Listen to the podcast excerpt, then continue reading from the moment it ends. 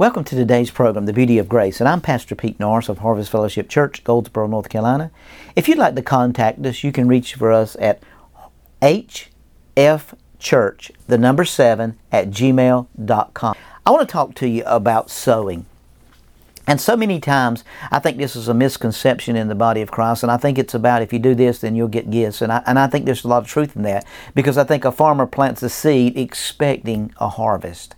I believe every time that we plant a seed, we're expecting a harvest, and we should be. Now, the church has this mentality I'm just going to give it to the Lord because I love Him. Now, how many farmers do you know say, I'm just tell you what I'm going to do? I'm just going to go out there and plant a crop, and I'm just not going to go back about it, and I'm not expecting anything in return. I'm just going to go plant. Now, everybody would think that was totally lucrative and very crazy in the mindset of sowing and not expecting a harvest back.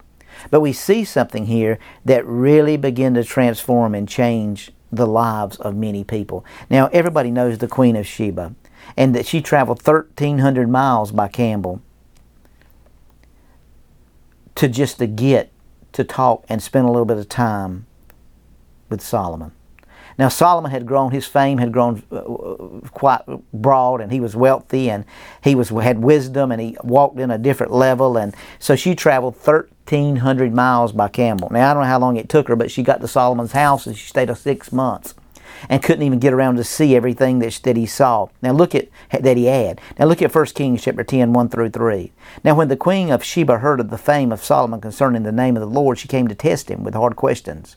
She came to Jerusalem with a very great retinue, with camels that bore spices, very much gold and precious stones. And when she came to Solomon, she spoke with him about all that was in her heart. So Solomon answered all her questions. There was nothing so difficult for the king, and he could, that he could not explain it to her. Now I want you to see this. I want to, I want to read also in 4 through 9. And when the queen of Sheba had seen all the wisdom of Solomon, she, be, the house that he had built, the food on his table, the seating of his servants, the service of his waiters and their apparel, his cupbearers, and his entryway by which he went up to the house of the Lord, there was no, no more spirit in her.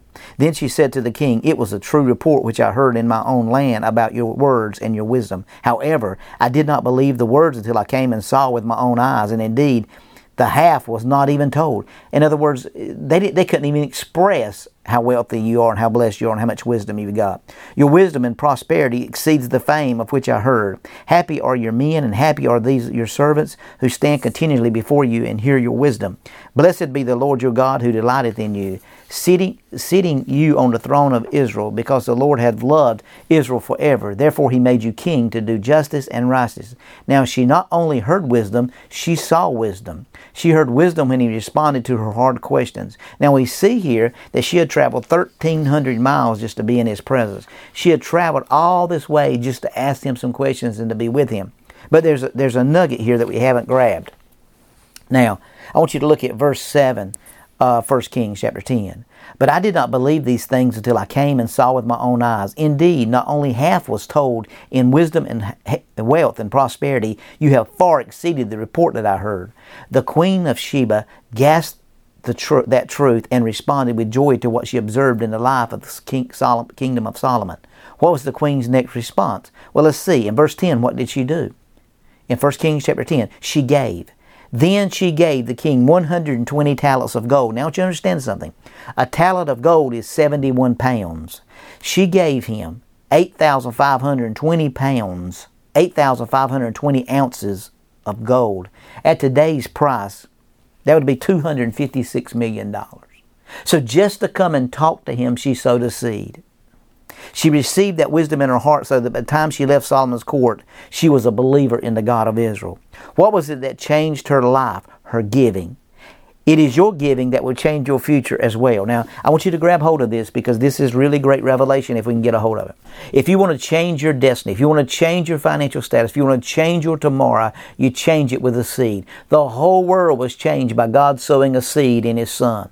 And the Bible said, In the beginning was the Word, which was a seed, and the Word was with God, and the Word was God. So we see that a seed changed history forever. A seed is what he talked about in Genesis 3 and 15. And it said, His seed, between her seed and your seed, there's going to be enmity.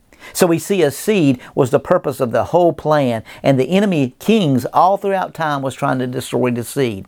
The enemy today that's trying to destroy your seed, trying to stop your harvest, is the enemy of darkness, the enemy of, of perseverance, the, the enemy of, of, of, religion, and the things that's trying to stop the blessing of God. Well, don't give expecting that. Don't give that preacher your money. Don't give that man your money. She went and sowed into Solomon, never been around him to that day, saw the wealth and the beauty of all his wisdom and all his power, and saw the revelation. Let me tell you something. You need to you need to understand that when you begin to sow into the people that sow into your life you begin to receive harvest. You begin to receive blessing. Because people are pouring into your life then you need to pour into their life. And that's where your anointing comes from. That's how you increase the giving. That's how you increase the revelation of the harvest. Look for the harvest. Expect the harvest. Expect god to bless you. Expect the favor of god in your life